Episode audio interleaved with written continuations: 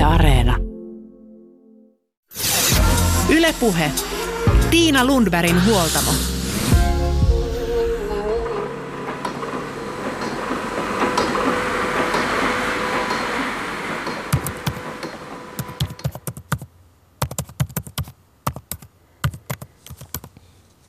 Tänään huoltamolla puhutaan työssä jaksamisesta ja tarjotaan ihan konkreettista apua täyden kalenterin tai tyhjän paperin kanssa painiskeleville.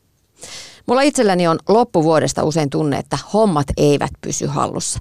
Että kaikki, mitä pitää tehdä, tulee tehtyä viime tingassa ja koko ajan takaraivossa on tunne, että jotain olen unohtanut. Muistinko influenssarokotukset, hakea lapset päiväkodista, tehdä ruokaa, muistaa ostaa kaverisynttärilahjan, silittää juhlamekot. Ja syy on se, että joulukuu on aina aivan täyteen buukattu kuukausi. Tavallisen elämän lisäksi kalenteri täyttyy kaikenlaisesta ekstrasta. On joulujuhlia kouluissa ja päiväkodeissa, esiintymisiä siellä täällä, harrastuksissa pikkujouluja ja mukavia yhteisiä kokoontumisia. Ja sitten vielä aikuisten pikkujouluhässäkät ja glögijuhlat. Ja toki töissä pitäisi saada hommat tehtyä ennen joululomaa ja valmistautua vielä tulevaan vuoteen. Ei ihme, että kovalevy on koetuksella. Nyt huoltamolla saadaan Sami Pajun ja Tapani Riekin työelämän asiantuntijoiden vinkkejä siihen, miten pitää hommat hallussa ja järkitöissä. Sami Paju ja Tapani Riekki ovat perehtyneet työn kehittämiseen ja älykkäisiin työtapoihin. Pajun ja Riekin tuore kirja Järkitöihin, parempien työtapojen kehittämisopas, tarjoaa apua ihan konkreettiseen muutokseen ajanhallinnassa ja vinkkejä siihen, miten työt tulisi tehtyä tehokkaammin ja uupumatta. Yle Puhe. Aloitetaan esittelyllä. Sami Paju, sä oot Filosofian Akatemialla organisaatiokehittäjänä, muutosagenttina sekä ajattelun hallinnan ja älykkäiden työtapojen valmentajana. Mutta Oot virallisesti pätevöitynyt Lego Serious Play fasilitaattori. Mitä se tarkoittaa? Kaikki muut nimikkeet kalpenee sen rinnalla. Kyllä. Tota, Lego Serious Play on 20 vuotta sitten kehitetty menetelmä suuryritysten strategiatyön parantamiseksi.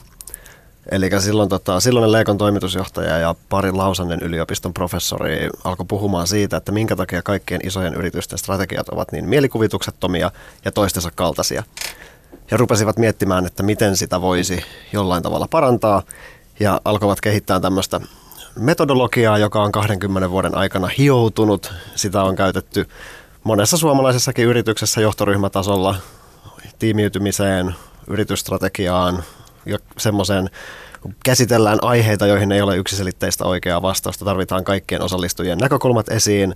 Halutaan päästä pois tämmöisistä tunnelukoista ja semmoisesta jännitteestä, mikä siellä ehkä, ehkä ryhmässä on ja tuoda esille semmoisia asioita, jotka muuten pinnan alla, niin mä oon virallisesti pätevöitynyt fasilitaattori vetään tämän tyyppisiä harjoituksia ja työpajoja. Käytetäänkö harjoituksissa Lego-palikoita? Joo.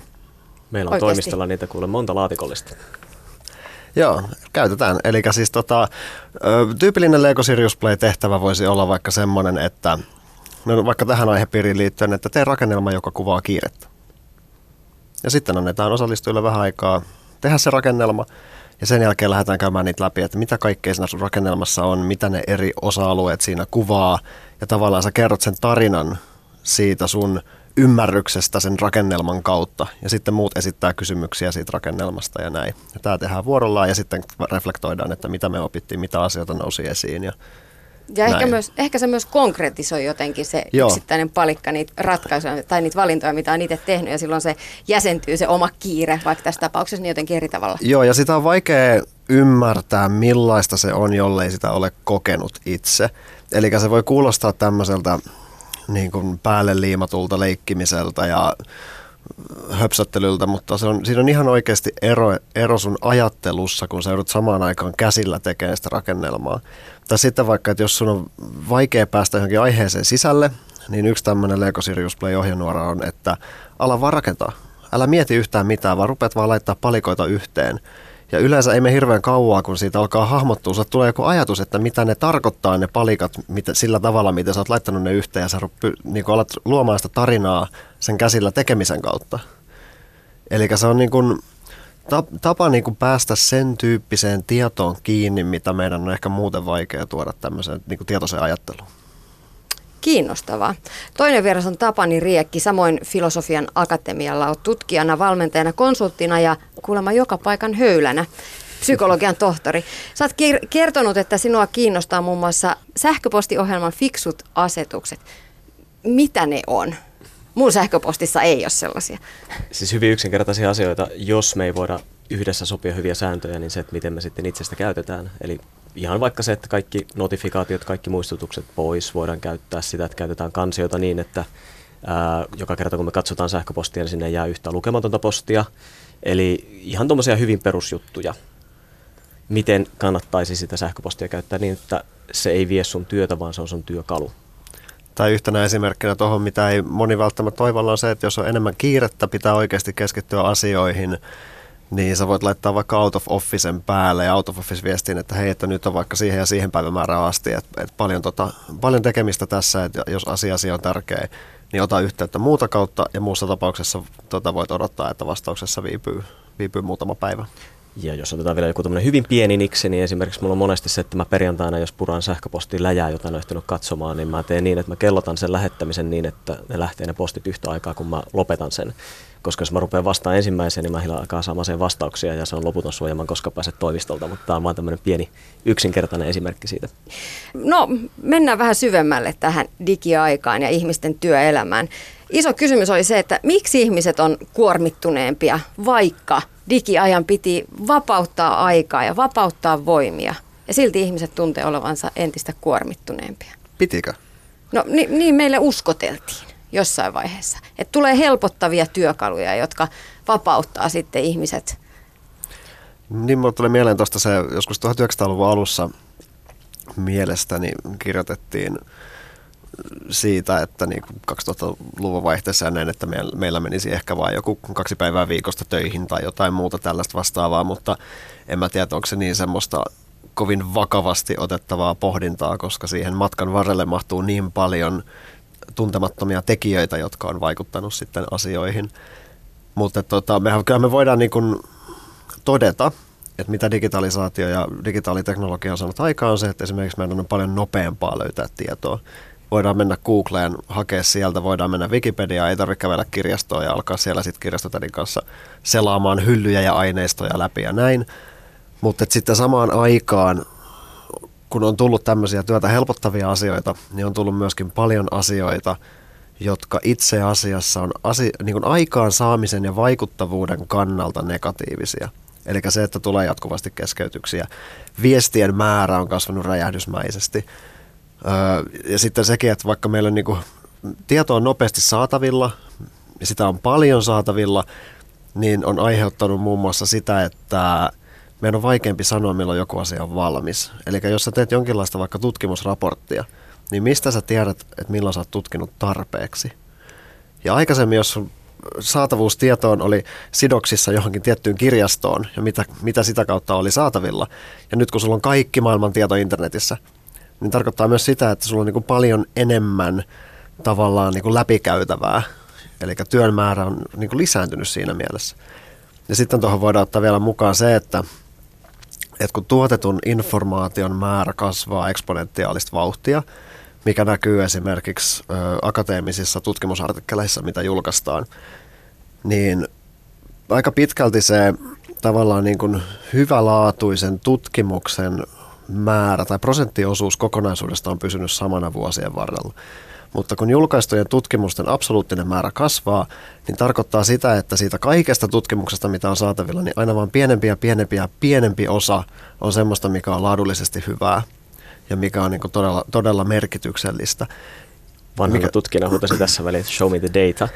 Mutta ehkä mä komppaan kuitenkin yleistä ajatusta ihan mitä Sami tuossa sanoi, ja mä voisin vielä sen niin arkipäiväisemmäksi. Meillä kyllä tulee uusia digihärpäkkeitä koko ajan, mutta me aika vähän mietitään, että miten me käytetään. Siis se tämmöinen kliseinen heitto, mikä mä monesti teen, että jos mä laitan sulle sähköpostin, niin sä et vastaa siihen, mä laitan sulle Skype-viestin, sä et vastaa siihen, mä laitan sulle Teams tai Slack-viestin, sä et vastaa siihen, mä soitan tai laitan tekstarin. Jos et sä vastaa, mä menen etsimään sut. Eli siis se, että me oletetaan, me ei niin kuin mietitä, että miten me niitä välineitä käytetään, ne mahdollistaa meille sen, mitä Sami kuvasi, tämmöisen niin kuin ehkä nopeamman kommunikoinnin tai me käännytään helpommin toisten puoleen, mutta me aika vähän mietitään, että miten niitä kannattaisi käyttää fiksusti. Eli mä joskus käytän sellaista metaforaa, että meitä vähän niin kuin nakattu tänne digimaailmaan ja sanottu, että opetelkaa uimaan ja nyt me sitten opetellaan tässä uimaan, että miten niitä kannattaisi käyttää. No nyt me puhutaan pääasiassa tietotyöläisten ehkä luovan työntekijöiden duunista, mutta oikeasti samoihin ongelmiin törmätä ihan kaikkialla vapaa-ajalla, kun tuntuu, että kaikki tekeminen esimerkiksi katkeaa koko ajan, koska niitä bling-bling-viestejä napsahtelee koko ajan, tulee WhatsAppista ja ties mistä ryhmistä ja sähköpostista. Ja, ja no, perheelliset ovat osittain tottuneet tähän, koska mitään ei saa tehty rauhassa, jos on lapsia perheessä. Mutta heilläkin on tullut niiden lasten lisäksikin vielä niitä keskeyttäviä elementtejä elämään. Mitä aivoissa tapahtuu, kun se duuni keskeytetään koko ajan, mitä on tekemässä? No siis se voisi yksinkertaista, niin että meillä on yksi ainut tietoinen tarkkaavaisuus. Me ei voida sitä jakaa. Eli jos mä sanon teille nyt, että kiinnittäkää kaikki huomenna vaikka vasemman jalan isovarpaaseen, niin se varmasti teillä on koko ajan ollut, mutta nyt kun te rupeatte miettimään, että missä se on, niin se tarkkaavaisuus siirtyy sinne. Ja tätä yhtä niin tietoista tarkkausta ei voida jakaa kahtia, joka tarkoittaa, että jos me yritetään tehdä monta asiaa yhtä aikaa, niin me vaihdetaan vasta tarkkausta näitä kahden välillä. Ja yleensä jossain kohtaa me jumitutaan jompaa kumpaa ja unohdetaan toinen. Ja sitten jos katsotaan niin kuin iso, iso, iso läjää psykologista tutkimusta, niin käytännössä me tehdään kahta asiaa yhtä aikaa se on äärimmäisen tehotonta. Eli käytännössä ne molemmat tai toinen kärsii siitä, että me tehdään kahta asiaa yhtä aikaa. Eli jos meillä tulee jatkuvasti keskeytyksiä, jotka kaappaa meidän tarkkaavaisuuden, se ajattelu, mikä meillä on ollut käynnissä, keskeytyy ja se uudelleen orientoituminen siihen takaisin sen jälkeen, kun me ollaan se häiriötekijä suljettu pois tai tehty sille jotakin, niin se on äärimmäisen niin kuin työlästä, se on niin kuin hidasta ja se on oikeastaan niin kuin laat, ajattelun laatuun aika paljon vaikuttava tekijä. Mi- mihin se sitten johtaa? Jos jatkuvasti ihmisiä keskeytetään? No tuntuuko sinusta, että työsi on tullut jotenkin sirpaleisemmaksi tai pinnallisemmaksi, tai että sinulla ei ole aikaa ajatella kauhean syvällisesti mitään? Siis nuo on niitä perusilmiöitä, mitä ihmiset yleensä tunnistaa, ja siihen se johtaa. Tuossa on vielä semmoinen mielenkiintoinen, että jos oikein karkestetaan, miten meidän oppiminen ja muisti toimii, niin se on se, että mitä syvemmästi ja monipuolisemmin me käsitellään niin kuin jotakin aihetta, niin sitä paremmin me se muistetaan.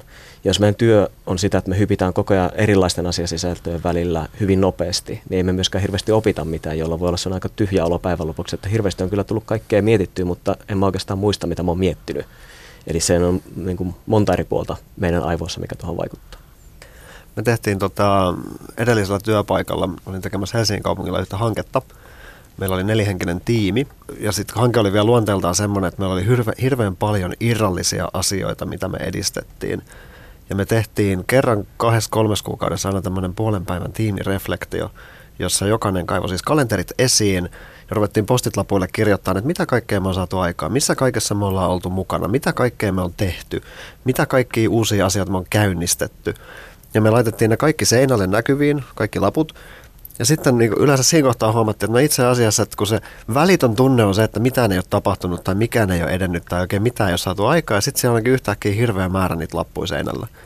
Niin se tavallaan ottaa palauttaa mieleen sen, että no tässä on tapahtunut hirveän paljon, mutta kun se on niin tosi vaikea niin kuin päästä kiinni siihen, ellei sä oikeasti pysähdy ja ota sitä aikaa ja rupea käymään läpi sun kalentereita ja tehtävälistoja ja muistiinpanoja ja kaikkea tällaista. Ja tuohon voisi oikeastaan liittää kaksi psykologista ilmiötä, eli ihan puhtaasti se, että jos me mietitään paljonko me voidaan tietoisesti työmuistissa pitää tavaraa kerralla, niin se on aika vähän, se on kolme tai neljä asiaa. Jolloin se, että jos me ei niin kuin, ehitä pysähtyä miettimään ja vaihtamaan sitä tietoa ja kaivamaan sen uutta tietoa, niin se, meidän niin kuin näkö, se on niin kuin hyvin kapea se meidän näkökulma niihin asioihin. Ja jos ehkä vielä toisen tuosta esimerkin ottaa, niin kun me ollaan kuormittuneita, kun me ollaan väsyneitä, kun me ollaan stressaantuneita, niin tulee vähän tämmöinen niin putkinäkö, mutta ajattelun tasolla. Eli me on vaikeaa myös ajatella kaikkea niin kuin muuta vähän niin kuin lateraalisesti jostain kauempaa, vaan me keskitytään vaan siihen tässä ja nyt taas siihen ongelmaan tai siihen stressin lähteeseen, jolloin se vähän niin kuin kokonaiskuva katoaa hyvin herkästi. No, kuinka tavallista se on nyt tänä päivänä, että ihmisillä on työpaikalla tällaisia ongelmia ja vaikeuksia keskittyä No, pitää kymmenen, asioita mielessä. Mä oon kymmenen vuotta tästä puhunut ja käytännössä joka ikinen paikka, missä mä oon käynyt puhumassa, niin sieltä saa yhdettyä ne samat ongelmat esiin. Eli se kokemus on ainakin se, että se työ on sirpaleisempaa, pikkuasioita tunkee ovista ja ikkunasta, niitä on vaikea muistaa. Sitten isot asiat, joita pitäisi tehdä niin kuin ajan kanssa, niin ne tehdään sitten deadline vasten kolme päivää ennen sitä ja ahdistutaanko jo saatu aloitettua. Kokouksia on liikaa, viestintää on hirveän monta kanavaa, mitä pitäisi seurata ja sieltä ei löydy olennaista ja siltikin valitetaan, että meillä ei viestitä tarpeeksi ja sitten vaan lisätään kanavia ja näin edespäin. Että se sama, niin kuin, mitä mä sanoisin, oirekuvasta tulee esiin oikeastaan vähän niin kuin joka paikassa.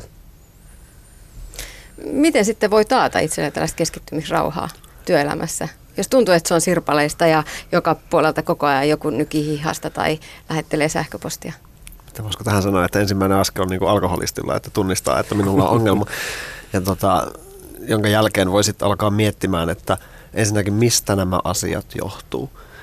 Jos ajatellaan sitä, että on vaikea keskittyä tai et ajatella, että tulee keskeytyksiä, niin kuinka paljon siitä johtuu esimerkiksi se, että sulla on jatkuvasti sähköpostiohjelma ruudulla auki ja sitten sieltä tulee aina herätä siihen ruudulle, kun sulla tulee uusi sähköpostiviesti. Ei ole hirveän iso temppu kokeilla vaikka muutaman päivän ajan semmoista, että pidät sähköpostiohjelman kokonaan pois päältä, ellet ole spesifisti lukemassa meille ja vastaamassa niihin. Katsoa, miten se vaikuttaa. Tai sitten jos ongelmana on se, että sulla ajatukset harhailee jatkuvasti, tulee niin sanottuja päänsisäisiä keskeytyksiä, semmoisia, että aina niin piti ilta, iltapäivällä lähteä käymään siellä ja siellä ja hakea sitä ja sitä kaupasta ja näin, niin voi kokeilla esimerkiksi semmoista, että, että tota, tekee itselleen selväksi, mihin käyttää vaikka ensimmäisen työtunnin päivästä. Mikä se on se asia, jota edistetään. Kaikki ö, puhelin äänettömälle pois näkyvistä, kaikki turhat ohjelmat pois päältä tietokoneelta, että ainoastaan keskittyy siihen yhteen asiaan ja sitten vaikka laittaa ajastimen, joka on sen 25 tai 50 minuuttia siinä. Ja tavallaan siinä on, puhut, siis käytetään tämmöistä termiä kuin implementaatiointentio, että sulla on itselle siis tehty selväksi, että mitä teet, missä teet, milloin teet ja miksi teet. Ja se yleensä auttaa jo niin kuin etukäteen valmistautua siihen, että pitää tehdä tiettyä asiaa. Ja silloin myöskin auttaa välttää niitä pääsisäisiä keskeytyksiä. Mä ehkä kompaisin tuohon, että semmoinen tietty terve itsekkyys siinä, mutta sen lisäksi, että minulla on ongelma, niin mun mielestä vielä fiksumpaa on miettiä, että meillä on ongelma. Koska siinä on paljon, mitä sä voit itse tehdä, mutta sitten se palaa myös siihen, että miten me viestitään, miten me ollaan kenties suunniteltu meidän työn tekemistä ja tämän tyyppistä. Että siinä monesti sen lisäksi, että itse voi tehdä paljon, niin se, että me yhdessä ruvetaan pohtimaan näitä samoja kysymyksiä, niin se on aika tärkeää. Koska yleensä kaikki sun kollegat jakaa nämä samat ongelmat, jos kysyt heiltä, jolla miksipä me ei tehtä sitä yhdessä, vaikka yksinkin voi jotain tehdä. Niin, multitasking tässä jo mainittiin. Se on, se on sellainen asia, minkä ainakin monien perheiden äidit väittävät osaavansa oikein Siitä hyvin. Jopa tieteellisesti näyttää, että näin on. Toisella, toisella aivopuoliskolla letitetään yhden tukka. Mutta siis vain kotitöitä ja, ja, ja, että se onnistuu se tukan letittäminen ja sitten maatiedon kokeeseen tuota, kuulustelu samaan aikaan. Ja oikeasti kuinka hyvin se toimii. Siis se, mua kysyttiin paljon sitä, että, että kliseenä, että onko naiset parempia multitaskaamaan kuin miehet, ja mä oon saanut vastata siihen, me aikoinaan palkattiin itse asiassa tota, opiskelija tekemään tästä kirjallisuuskatsaus. Ja siitä on aika vähäistä tutkimusta, eli se kannattaa pitää mielessä. Mutta sieltä tuli tämä, että Jenkeissä tehdyn tutkimuksen mukaan kotiäidit ovat parempia multitaskaamaan kotiasioissa. Mutta itse asiassa kun katsottiin kaikkea sitä, mitä sieltä tuli, niin se näyttäisi menevän niin, että se multitaskääminen, eli kahden asian tekeminen yhtä aikaa, niin se ei itsessään ole välttämättä se niin kuin taito, mikä eroaa, vaan me ollaan hyviä tekemään sellaisia asioita yhtä aikaa, jossa me ollaan muutenkin hyviä. Eli jos mä oon äärimmäisen hyvä letittämään ja tekemään ruokaa, niin sitten mä pystyn tekemään niitä helpommin yhtä aikaa. Eli tämä oli semmoinen, mikä sieltä tuli. Ja siinä oli itse asiassa, jos joku nyt miettii, että onko miehet parempi kuin naiset, niin se riippuu siitä tehtävästä, missä oli niitä pieniä eroja muuten sitten sukupuolten välillä. Joo, ja yksi tuossa on, että, että multitaskaus toimii silloin, kun se asia, jota sä teet, ei vaadi tietoista huomiota että kaikkihan kaikki tietää sen, että kun tota, ollaan aamulla harjaamassa hampaita ja näin, niin ajatukset lähtee helposti harhailemaan, eikä sun tarvitse keskittyä siihen hampaiden harjaamiseen. Sama juttu tiskat tiskei. Yhtä hyvin voi kuunnella äänikirjaa siinä samalla esimerkiksi keskittyä, hoitaa molemmat hyvin. Mutta kun se tiskien tiskaaminen on niin automaattista, että sun ei tarvitse juurikaan siihen kiinnittää sitä tosiaan tietoista huomioon. Mutta eikö tämä multitaskäminen, eli monen asian yhden tai ainakin kahden asian samaan aikaan tekeminen, ollut tässä muutama vuosi sitten vielä tällainen kehuttava ominaisuus. Vähän sama kuin se, että nukkui vähän. Ja tänä päivänä sanotaan, no, no, no, nukkukaa tarpeeksi, tehkää vain yksi asia kerrallaan. Mä luulen, että se meni sitä kautta, että kun sen tyyppistä ihmistä tarvittiin työhön, mutta kun valitettavasti no meidän aivot ei oikein hirveän hyvin taivu siihen ja se, no ehkä omalle ammattikunnalle psykologialle, että olisi kannattanut huutaa silloin 15 vuotta vähän lujempaa, koska siis se oli jo silloin ihan hyvin tiedossa, että se multitaskääminen ei oikein onnistu. Joten ehkä silloin olisi pitänyt psykologien ehkä enemmän kommentoida tätä, mutta mä en enää viime vuosina hirveästi nähnyt semmoisia työpaikkailmoituksia, että jos olet hyvä multitaskäämään, niin tule meille töihin. Jossain työnkuvissa vaikka joku lennonjohtaja näin edespäin, niin sehän on osa sitä työnkuvaa. Mutta silloin mietitään hyvin tarkkaan, että miten sitä tehdään ja siellä on hirveän paljon järjestelmiä, jotka tukee sitä ja heillä on paljon lepovuoroja ja muuta, koska se työ on itse asiassa yllättävän raskasta ja jos sinä saat tulla virheitä, niin se on iso haaste. No nyt ollaan sitten rakennettu tällaista hyvän työn tekemisen moodia. Jos pystyy tekemään työtä keskeyttämättä, keskittyen ja yksi asia kerrallaan, on mahdollista päästä työn imuun eli flowhun. Mitä muuta sitten se, että pääsisi sellaiseen työn imun tilaan vaatii? No joo, siis tavoitteet on aika hyvä esimerkki siitä. Voidaan miettiä kahdella tasolla. Ihan puhtaasti siis, jos mietitään motivaatiolta, niin se, että miksi mä teen tätä, mikä tämän merkitys on, miten tämä liittyy johonkin oppimiseen, mitä mahdollistaa tulevaisuudessa. Mutta ehkä siinä niin kuin hetkessä ennen kaikkea se, että mikä on riittävän hyvä. Ja tässä on kaksi niin kuin näkökulmaa tähän, että jos meillä on selkeä tavoite vaikka kahden tunnin aikaikkunalle, että mikä, milloin mä oon niin valmis tai mitä mä saan tässä aikaiseksi, niin se on aika hyvä ohjaamaan sitä toimintaa ja antaa meille myös sen niin kuin viestin siitä, että okei, nyt mä oon saanut jotain aikaiseksi. Mutta se on myös äärimmäisen tärkeää siinä mielessä, että jos meillä on isoja mörkkökokonaisuuksia tai suuria raportteja ja muuta, niin jos me ei pilkota nyt pienempiin kohtiin, niin me on monesti vaikeaa tarttua siihen koko tehtävään, koska mä ajatellaan, että meidän pitäisi saada tehtyä se alusta loppuun ja en mä sitä tässä aikaikkunassa tekemään, joten ehkä mä teen sitä, kun mulla on enemmän aikaa ja sitten kun sitä aikaa koskaan tuu, niin me tehdään sitten viikonloppuisin iltaisin ja öisin sitä työtä. Eli niin kuin selkeät tavoitteet ja tässä kohtaa nimenomaan tietotyössä, niin se on yleensä sinä itse, joka niitä asettaa. Se on niin kuin yksi. Ja ihan puhtaasti niin taito-haastetaso on semmoinen, mistä puhutaan kanssa, että toki meillä pitää olla niin kuin käsitys, että miten sitä työtä tehdään ja meillä pitää olla evät siihen, että me pystytään selviämään siitä, niin se haastetaso ei saa nostaa liian korkeaksi. Mutta ihan samalla tavalla sitten toiselta puolelta, että jos se työ ei ole millään tavalla niin kuin mielekkäästi haastavaa, siis jotkut matkalaskujen tekeminen tai semmoinen rutiinityöskentely, niin ei sekään nyt hirveästi sinne niin kuin flowhun tai työn imun vie, että sitten meistä tulee pahimmassa tapauksessa kahvihuoneen kuningattaria tai kuninkaita, että töissä on ihan kiva, mutta ei se työ voisi itsessään vähempää kiinnostaa. Ylepuhe. Tiina Lundbergin huoltamo. Huoltamolla vieraana Tapani Riekki ja Sami Paju. Nyt ollaan tässä keskustelun aluksi luotu kuvaa hyvästä työpäivästä, hy- hyvistä tavoista tehdä työtä, mutta syy, miksi tänä päivänä puhutaan paljon siitä, että miksi omia työtapoja tai miten omia työtapoja pitäisi kehittää, johtuu työnteon muutoksesta. Siitä, että ollaan siirrytty itseohjautuvuuden maailmaan auktoritäärisen johtamisen maailmasta. Etäpäivänäkin pitäisi saada työt tehtyä, vaikka esimies ei kurki ikkunan takana tarkkailemassa. Mi- mitä aiheita tai mitä asioita te näette tämän itseohjautuvuuden uhkana? Mun on kyllä vaikea nähdä ylipäänsä sitä, että se, että esimies olisi jotenkin olan takana kyttäämässä, että se saisi sua tekemään sun töitä yhtään paremmin. Et itse haluan niin sen verran uskoa ihmisiin kuitenkin, että me, me lähtökohtaisesti halutaan kaikki tehdä meidän työt hyvin. Mutta sitten me, meidän varsinaiset työpaikat on hyvin usein sellaisia, joissa on käytetty hirveä määrä rahaa siihen, että ollaan luotu tila, jossa kukaan ei saa tehtyä niitä töitä. Ja sitten just on sitä, että no sinne tullaan aamulla ennen kuin muut tulee, tai sitten ollaan iltaa pidempään, kun muut on jo lähtenyt, että pystytään keskittyä asioihin. Ja, tota, ja yleensähän niin tehokkaimmat paikat tehdä töitä, mitä ainakin yleensä vastataan, kun tästä kysytään, niin on kirjastot, kahvilat, koti, eikä se toimisto. Et itseohjautuvuuden ongelma olisi jotenkin se kyttäyksen puute, niin mä en niin näe, että se pitää ollenkaan paikkansa.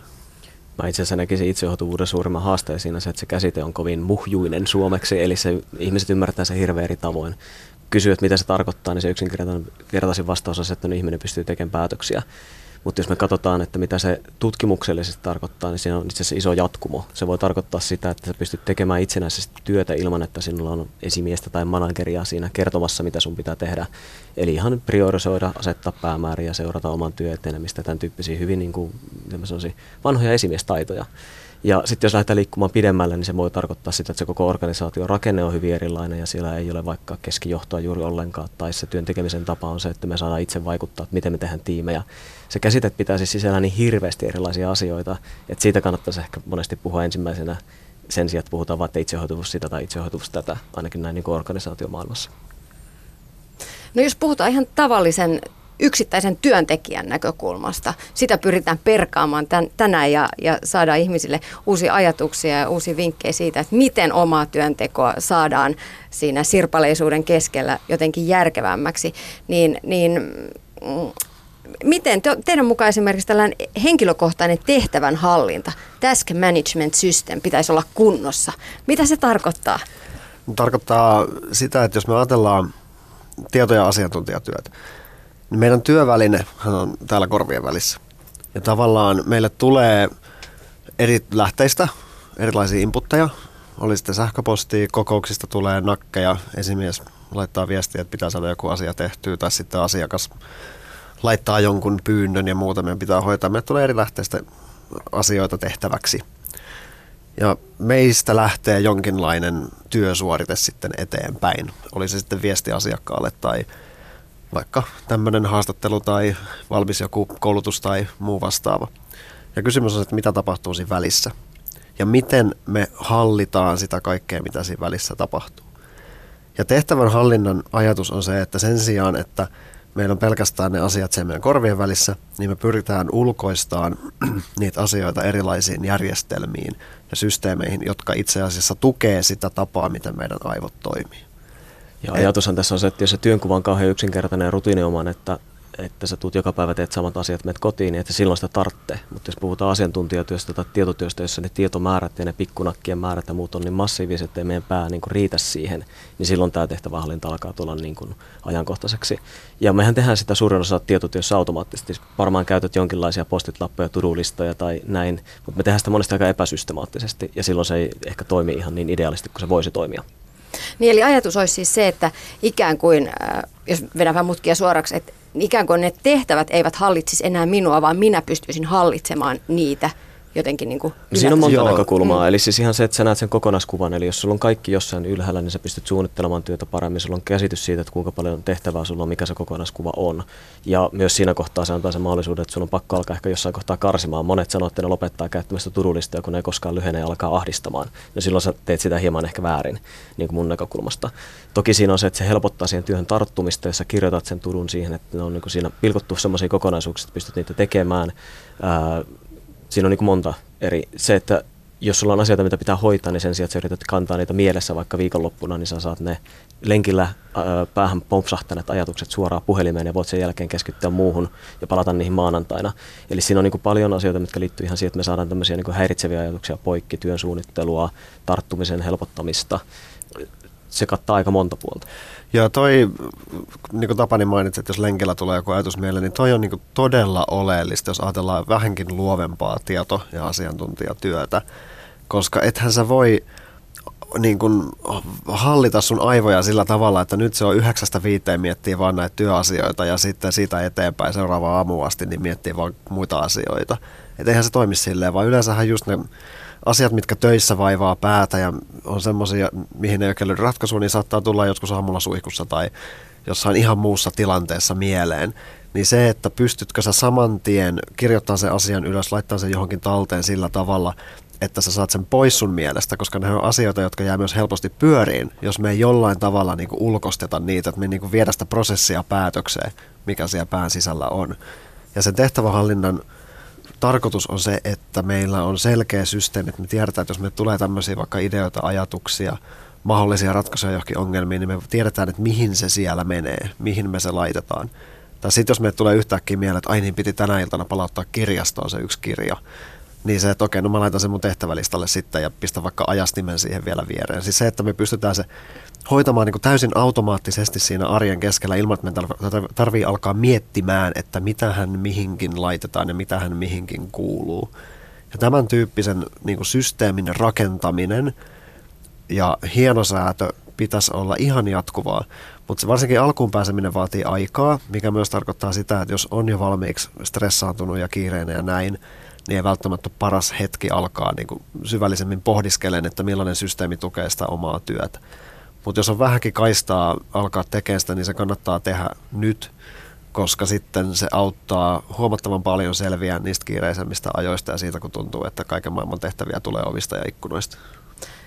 Hyvä esimerkki arkielämästä tältä aamulta. Mä keksin tälle haastattelulle tai loin mielessäni tälle haastattelulle aivan mielettömän hienon otsikon, kun pesin hampaita, mutta kun pääsin työpaikalle, niin en enää muistanut sitä. Mitä mun olisi pitänyt tehdä? No sulla olisi pitänyt olla puhelimessa semmoinen systeemi, ohjelmisto, jota sä käytät kaikkeen tämmöisen niin kuin ideoihin, viitemateriaaliin, muun tämmöisen tallentamiseen.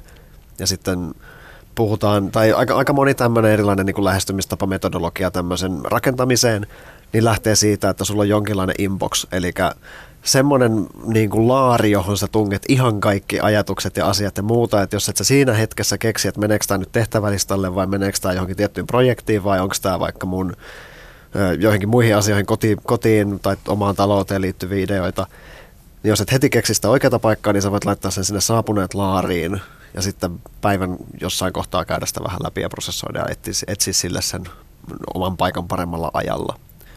Eli tämä on niin yksi, missä digitalisaatio on oikeasti auttanut, on se, että me voidaan käyttää erilaisia tämmöisiä systeemejä, jotka toimii ja synkkautuu internetin yli, että ne toimii meidän nettiselaimella, tietokoneella, padilla, puhelimella, missä tahansa ja ne on aina mukana. Joku saattaisi kommentoida tuohon, että sulla on ehkä huono, huono kuin muisti, koska sitä muistaa. No joo, totta voi olla, että jotkut ihmiset sen muistaa, mutta me tiedetään hyvin esimerkiksi, että sitten kun me ollaan kuormittuneita tai väsyneitä, niin vaikka meillä olisi normaalisti niin sanotusti terävä muisti, niin se alkaa heikentyä. Ja siinä kohtaa just se, että sulla on tämmöinen systeemi siellä tukena, niin se on aika tärkeää. Sen sijaan, että peset hampaita ja toistelet koko ajan sitä otsikkoa siihen asti, että olet hampaasi fessit ja pääset kirjoittamaan senkin postit lapulle, niin se, että sulla on hyvä systeemi valmiina, niin se helpottaa arkea. Joo, mä itse tykkään ajatella silleen, että sen niin tehtävän hallinnon – pitää olla niin toimiva ja niin luotettava, että sun ei välttämättä tarvitsisi itse muistaa yhtään mitään koskaan. Tavallaan, että sä pystyisit niin luottaa siihen, että nyt kun minä lähden iltapäivällä töiden jälkeen kotiin ja mun pitää käydä kaupasta ja hakea sieltä jotain tai, tai tuota, viedä, tuli idea, että vienpä vaimolle kukkia, sillä nimipäivä tai joku muu tämmöinen, niin sulle tulee oikeassa aika, ajassa joku tietty hälytys esimerkiksi, joka muistuttaa siitä. Että sun ei tarvitse koko aikaa niin iltapäivää pitää mielessä, että aina hainekukat, hainekukat, hainekukat. Ja kun tämmöisiä niin kuin pieniä yksittäisiä juttuja, näitähän tulee niin kuin varmaan niin kuin useita päivän aikana, niin se, että, että ne saa jonnekin vaan niin kuin systeemin pois mielestä, jolloin pystyy taas paremmin keskittymään siihen tavallaan vaikuttavuutta sisältävän työn tekemiseen. Mulla on tämmöinen todella hyvä oma mm-hmm. do-lista, äh, kalenteri, mm-hmm. muistikirja, hyvin rispaantunut musta. Miltä tämä teidän näkökulmasta vaikuttaa? Toimiiko tämmöinen kirja, jossa on nahistuneet kannet ja hirveästi tekstiä ja erilaisia muistiinpanoja ja, ja, tuota, ja lisäksi myös maksamattomia laskuja näköjään täällä taka, takakannen takana piilossa. Niin mitäs tällainen perinteinen diary toimii tehtävähallinnassa? Sanoisin, että nykypäivänä ei enää toimi koska sul, sä et pysty hakemaan sieltä tavaraa, sun pitäisi itse muistaa, missä mikäkin on siellä, siis sulla ei ole hakutoimintoa.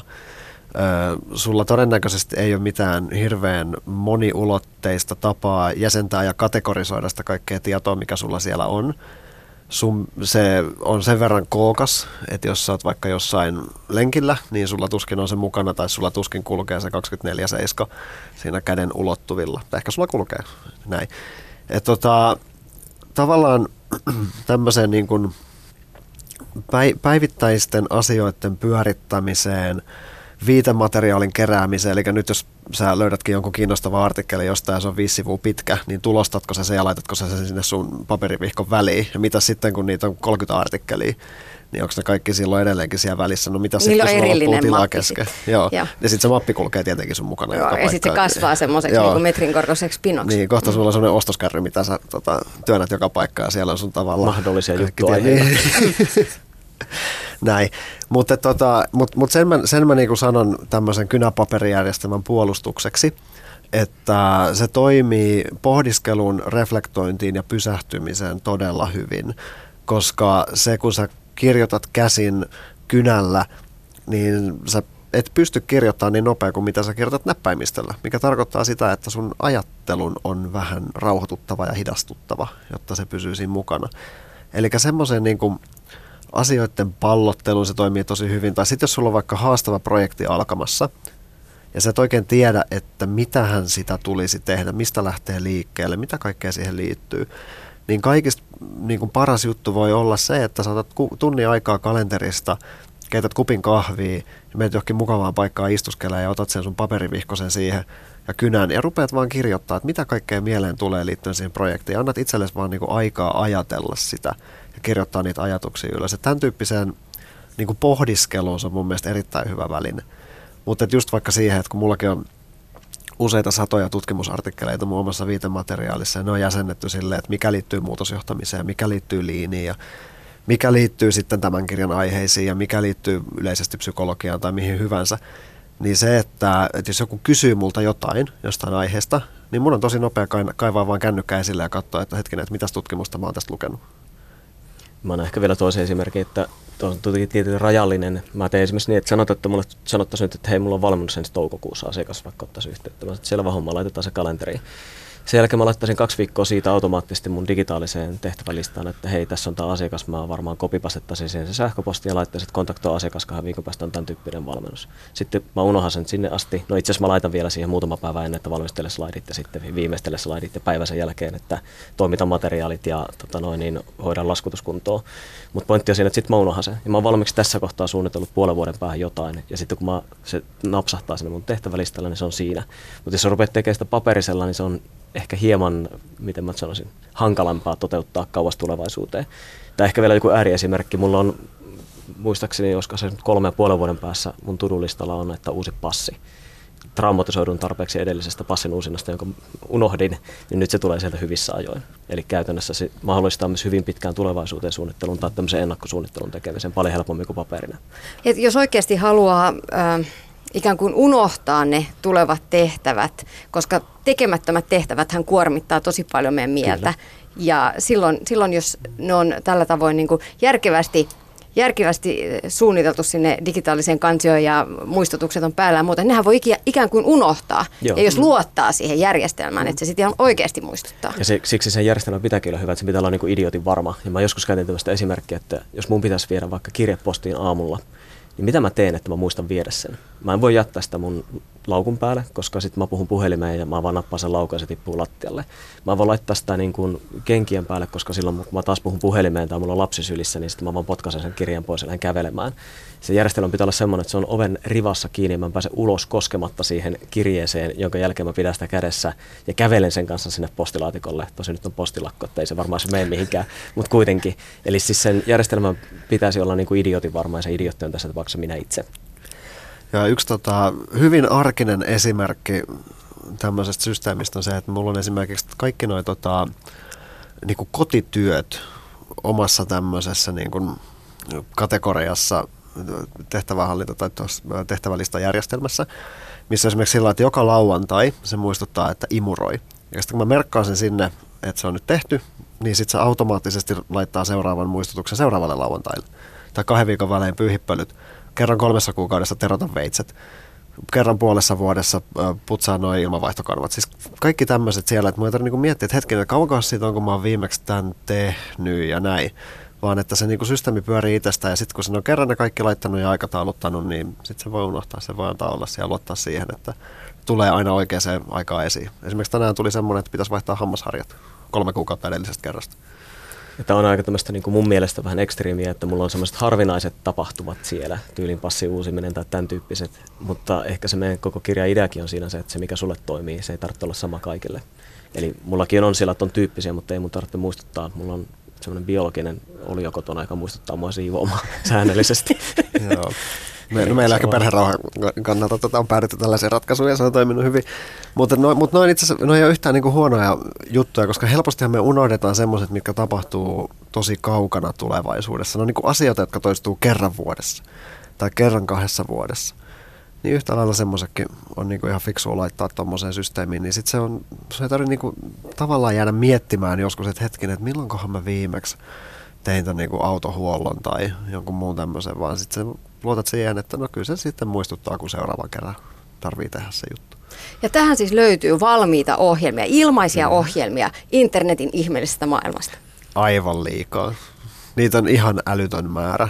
Ja sen takia olisi myöskin ollut ihan niin kuin mahdotonta alkaa kirjoittaa sitä, että no käytät sitä ja sitä ohjelmaa ja näin.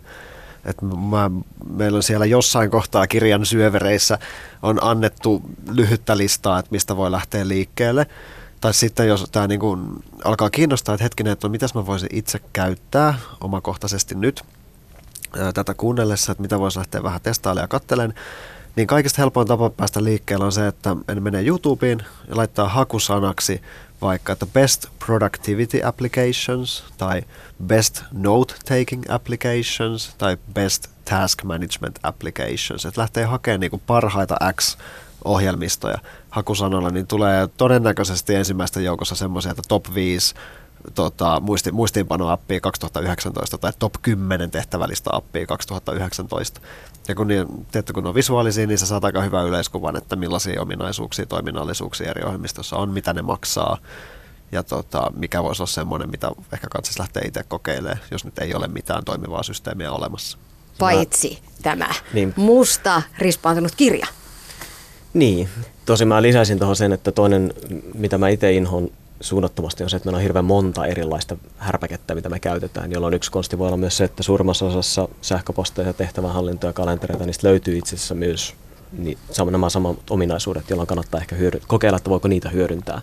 Niissä on aika isoja eroja, mutta kyllä ne saa kaikki toimimaan, kun jaksaa nähdä vähän vaivaa. Ylepuhe. Tiina Lundbergin huoltamo.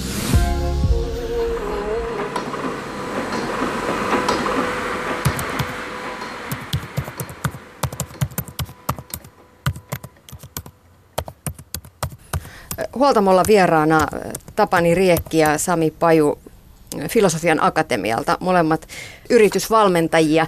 Mennään ihan tavallisen työpäivän suunnitteluun, koska koska niin kuin äsken puhuttiin, niin siellä herkästi tulee vietettyä aikaa enemmän kahvihuoneessa, kun ajatukset vaeltelevat. Miten ihan tavallinen työpäivä pitäisi suunnitella, ettei se valuisi hukkaan? Miten se olikaan teidän kirjan, kirjassa esiteltiin yhtä tutkimusta, jonka mukaan 40 tunnin työviikosta tehokasta työaikaa oli 12,5 tuntia? Joo. Aika hurjaa. Joo, tota, se mihin tämä tutkimus perustui, niin on tämmöinen ohjelmisto kuin Rescue Time, jonka voi siis asentaa tietokoneelle ja se Rescue seuraa siellä koko ajan, että miten sinä tietokonettasi käytät, mihin asioihin käytät sitä. Ja saattaa olla, että se pääsee sun kalenteriin myöskin, että se vähän näkee, että kuinka paljon siellä on tota, tapaamisia ja kaikkea muuta tällaista. Mutta nämä keräs, olikohan se nyt 225 miljoonaa työtuntia dataa, jotakin sitä luokkaa, ja analysoivat sitä ja totesivat tosiaan, että, että keskimäärin 40 tunnin työviikkoon mahtuu 12,5 tuntia tehokasta työaikaa. Eli työaikaa, jonka pystyy keskeytyksettömästi käyttämään – keskittymistä vaativan työn tekemiseen.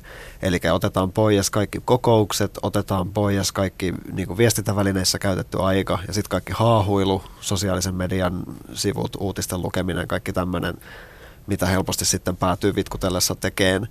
Ja tosiaan 12,5 tuntia oli se, mitä heidän mielestä jäi jäljelle. Ja jos tuohon haluaa muita lukuja heittää, niin psykologissa on monesti heitetty se arvio, että paljonko me voidaan tehdä intensiivisesti keskittynyttä vaativaa työtä suurin piirtein per päivä.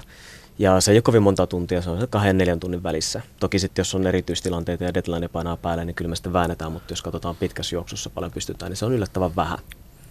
No miten se työpäivä pitäisi suunnitella, jotta toimisi mahdollisimman tehokkaasti ja toisaalta myös, että, että omat aivot saisi vähän lepoakin, ettei oltaisi koko ajan kuormituksen ja burnoutin partaalla? No y- yksi mikä on niin ka- kaikista simppelein versio tähän on se, että aamulla kysyy itseltään, että mitä minun pitää tänään saada tehdyksi, jotta päivä on onnistunut. Ja vielä niin, että mikä yksi asia se on. Eli tota, puhutaan helposti prioriteeteista, mutta ilmeisesti etymologisesti prioriteettisana on yksikkö eikä monikko.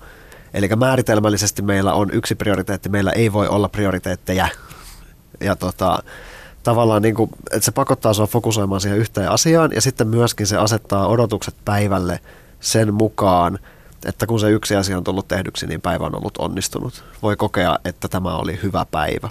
Ja tämä kuulostaa aika minimalistiselta, mutta mä monesti kysyn ihmisiltä, että miten, niin kuin, kuinka moni teistä tekee turulista ja suunnittelee päivää, sitten kaikki käytännössä nostaa kätensä ylös. Mä kysyn, että kuinka moni teistä saa tehtyä melkein joka päivä sen, mitä te olette suunnitellut tai tyhjennettyä teidän turulistan. Ja sitten alkaa semmoinen niin hymyily ja nauraskelu ja kukaan ei juurikaan nosta kättä ylös, jolloin mä sanon, että suunnittelette teidän päivänä väärin. Koska se viesti joka päivän jälkeen on se, että mä oon taas riittävä, mä oon taas saanut kaikkea tehtyä, mä oon taas saanut tehtyä juuri mitään. Niin se ei hirveästi ruoki semmoista niin kuin jaksamista siinä työssä. Jolloin paljon fiksumpi on tehdä se, että tunnistetaan oikeasti se olennainen, niin kuin Sami sanoo, tehdään ainakin yksi järkevä asia, jolloin me voidaan sanoa, että oli ihan hyvä päivä. Kyllä se tekemistä riittää sen lisäksikin. Joo, mä käytän itse semmoista yhden sivun päiväsuunnitelmaa, joka on tuossa kirjassakin ja on käyttänyt sitä jo todella, todella kauan, en muista kuinka monta vuotta, ja se toimii älyttömän hyvin, ja sen pointti on vaan se, että aamulla käyttää viitisen minuuttia siihen, että käy vähän läpi kalenteria, katsoo, että kuinka paljon päivässä on kaiken maailman tapaamisia ja muuta, että kuinka paljon aikaa keskittyä tehdä asioita, ja sen mukaan päättää, että mikä se on se päivän tärkein asia, eli yksi prioriteetti. Ja tämän lisäksi yhden sivun päiväsuunnitelmaan kirjataan enintään kolme muuta asiaa, jotka tulisi saada tehdyksi. Eli semmoisia ehkä niin kuin keskitärkeitä tai enemmän kuitenkin tärkeän puolelle meneviä asioita, jotka siihen päivään liittyy. Ja sitten vielä, että onko jotain muita asioita, jotka tulisi muistaa tai hoitaa. Että tyyliin vaikka, että varaa tai jotain tämmöistä niin kuin pientä ja ne kirjoitetaan siihen. Eli sulla on yksi prioriteetti, enintään kolme muuta tämmöistä niin ns. tärkeää asiaa ja sitten tämmöinen muu sälä. Ja sitten niin kuin ihannetapauksessa aloitat päiväsi sen prioriteetin hoitamisesta. Tai ainakin se, että milloin sulla on sen päivän aikana kaikista paras mahdollisuus keskittyä ilman häiriöitä, niin käytät sen sen prioriteetin hoitamiseen. Ja silloin palataan myös ehkä vähän laajempaa suunnitteluun siihen työhön liittyen, että onko sinulla yleensäkään olemassa sellaista aikaa siellä sinun kalenterissa, jolloin sä voit tehdä niin kuin vaikka kahdesta kolmeen tuntiin keskinyttä työtä. Ja tämä on myös semmoinen, mikä mä monesti kysyn, että jos ihmiset sanoo, että kauhean sirpaleista eikä aikaa ajatella ja niin kuin isot asiat venyy, niin ota kalentereisi ja katso, että kuinka monta 2-3 tunnin jaksoa sulla on viikossa, että sä pystyt tekemään töitä ilman keskeytyksiä tai ilman, että sun pitää olla niin tavoitettavissa. Ja se on joillakin todella vähän, sitä ei välttämättä ole ollenkaan. Ja se ei mun mielestä sitten ole kauhean ihme, että tuntuu, että se on aika vaikeaa ja se on sirpaleista se työnteko, jolloin sun on pakko pystyä priorisoimaan työnteolle aikaa ja nimenomaan keskittyneelle työnteolle. Ja tässä on toki isoja eroja työn kuvasta liittyen, että jollekin se voi olla ehkä joku yksi lotti, jollekin se voi olla vaikka kaksi päivää viikosta. Se on täysin kiinni siitä, että mikä se on työkuva on.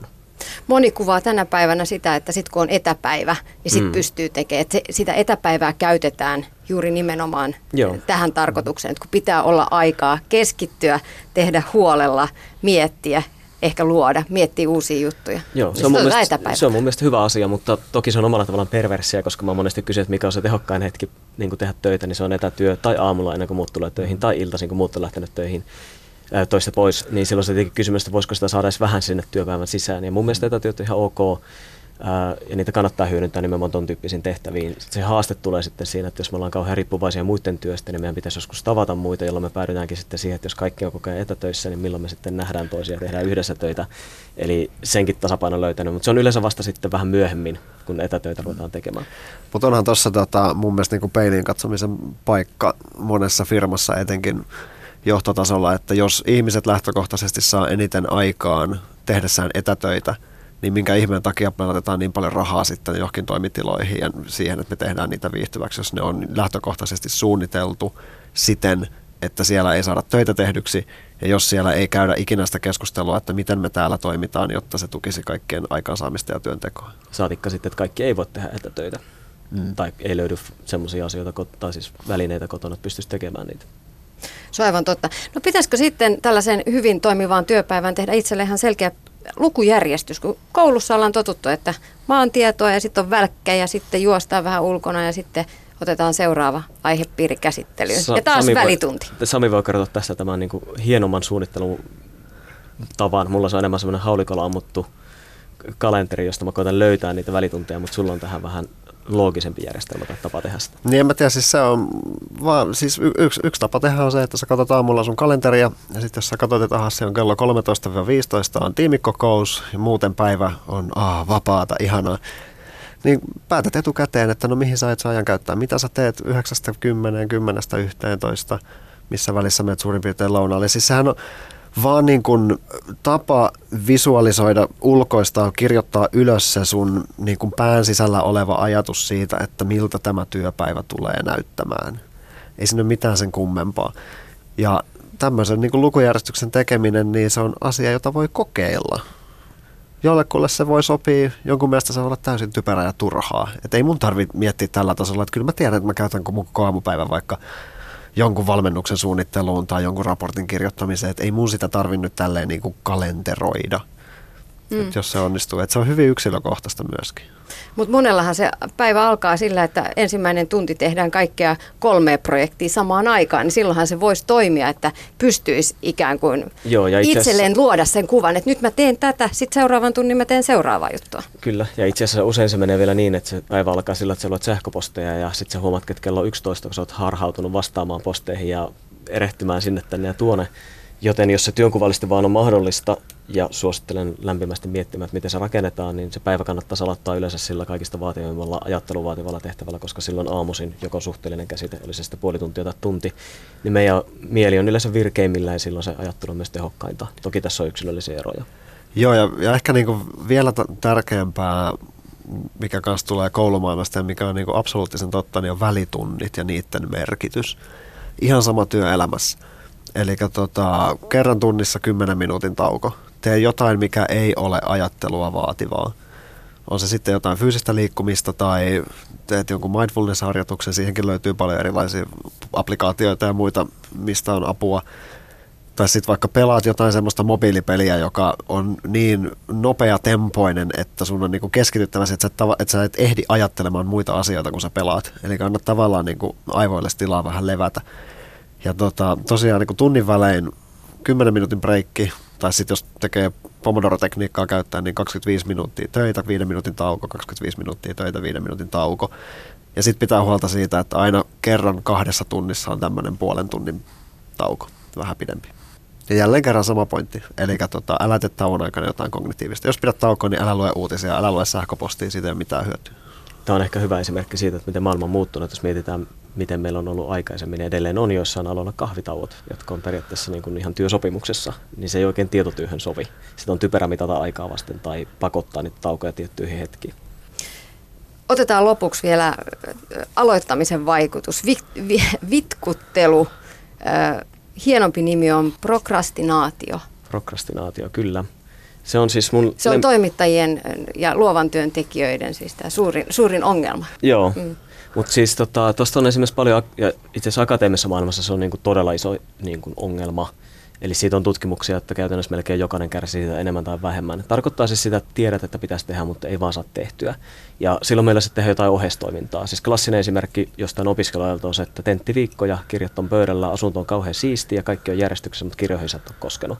Eli sä teet jotain tämmöistä muuta, millä sä voit vähän niin kuin itselle perustella, että on nyt jotain sanonut aikaiseksi, mutta se itse asiassa se tärkeä asia jää niin kuin tekemättä. Ja jos me mietitään prokrastinaatiota, niin se on vähintään yhtä paljon niin kuin tekniikan lisäksi tunnepuolen ongelma. Eli niistä alkaa tulla sellaisia mörköjä. Pahimmillaan me ruvetaan välttelemään kaikkea, mikä muistuttaa meitä siitä tekemättömästä työstä. Tämä näkyy esimerkiksi vaikka äärimmilleen vietänyt jossain mielenterveyshäiriöstä me avataan laskuja, koska se ajatuskin sitä laskusta ahdistaa niin paljon, että me halutaan saada ne pois silmistä. Ja silloin niin sen tunnistaminen, tämä mun mielestä kertoo jotain, että suomikielessä ei oikein ole sanaa tälle. Ja silti kun mä kysyn ja puhun tästä, niin kaikki tunnistaa tämän ilmiön.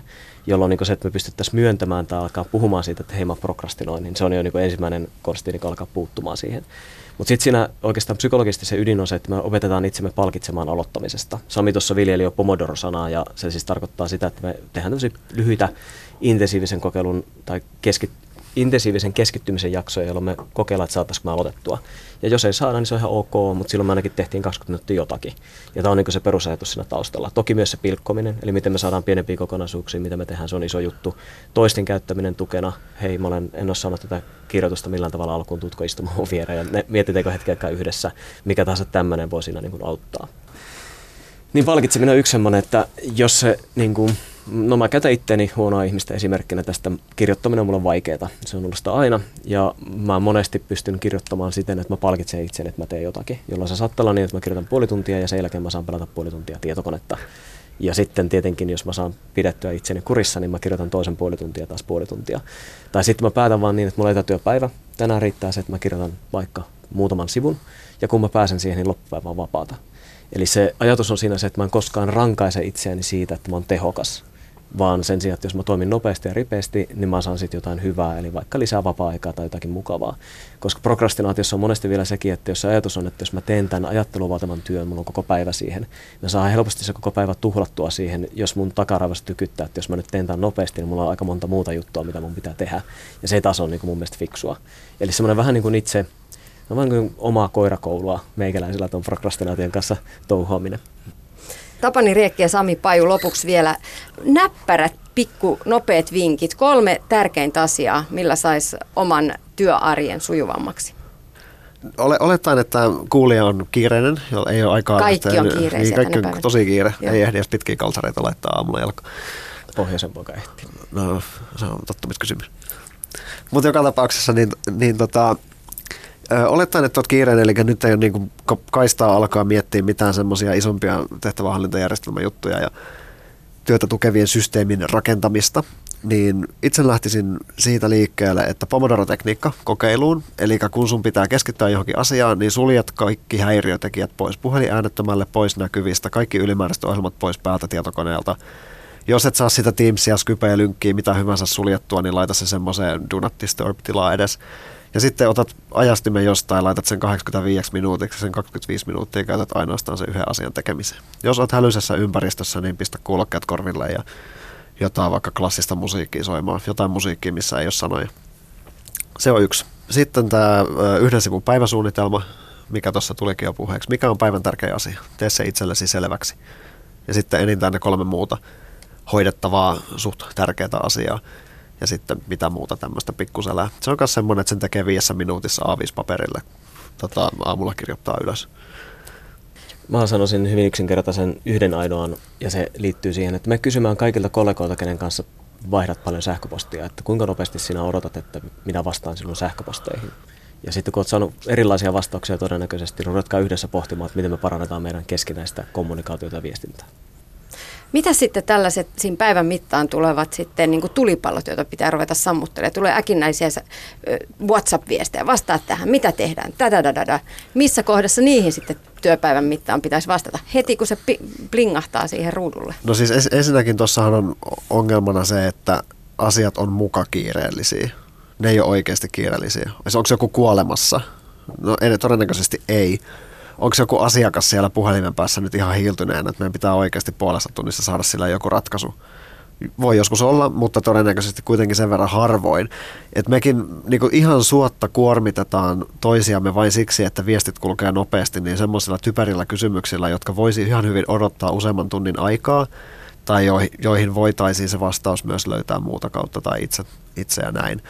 Eli tuossa tota, on myöskin peiliin katsomisen paikka siinä mielessä, että lähetätkö itse tämän tyyppisiä viestejä, pyyntöjä työkavereille, jotka mahdollisesti keskeyttää sen asian, mitä he ovat tekemässä, ja joihin sä et ihan oikeasti tarvi sitä vastausta niin kiireellisesti, vaan se riittää, että sä saat sen vaikka seuraavana päivänä. Kaksi, ja, hu- kaksi huomiota tuohon. Toinen on se, että toki olisi hyvä, että sovitaan se kanava, millä me oikeasti saadaan mahdollisimman nopeita ihmistä kiinni, kun se on tarve. Ja silloin se ei voi olla esimerkiksi sähköposti yleensä, koska sähköpostiin tulee muutakin viestintää, eli sen pitää olla jotenkin erotettu siitä. Mutta sitten toinen on se, että meillä ei yleensä, me ei yleensä niinku syyllistetä ihmisiä, jos et sä pysty vastaamaan mun pika WhatsAppiini, koska sä oot ollut kokouksessa. Mutta miksi ihmeessä sun pitäisi vastata siihen mun pika WhatsApp-viestiin, jos oot tekemässä sun asiantunt- asiantuntijatyön ydintä ajattelemassa ja tekemässä sitä, mistä sulle niinku kenties maksetaan eniten. Miksi me niinku arvotetaan näitä eri tavalla? Se on ehkä semmoinen niinku ajatus tähän liittyen. Niin ja sitten on justiin nämä tota, Microsoftin pikaviestiohjelmat, jos sulla on Outlook töissä käytössä, niin sehän niin automaattisesti menee se sun status tyylin punaiselle, että nyt sä oot varattu tai poissa tai jotain, jos sulla on kokous päällä niin kuin kalenterin mukaan. Ja sitten jos sulla on kalenterissa vapaata, niin sitten se näyttää, että sä oot saatavilla, available. Mutta eihän se tarkoita yhtään mitään, että, että oot sä oikeasti saatavilla vai yrität sä keskittyä johonkin. Eli tavallaan tossakin, että uskalletaanko me laittaa sitten, onko mä huono kollega, jos mä laitankin itteni, että mä oon niinku kiireinen tai että mä en ole saatavilla, vaikka mä oikeasti olisin. Niin, tota, niin asioita, joista ehkä syytä keskustella. Ylepuhe. Tiina Lundbergin huoltamo.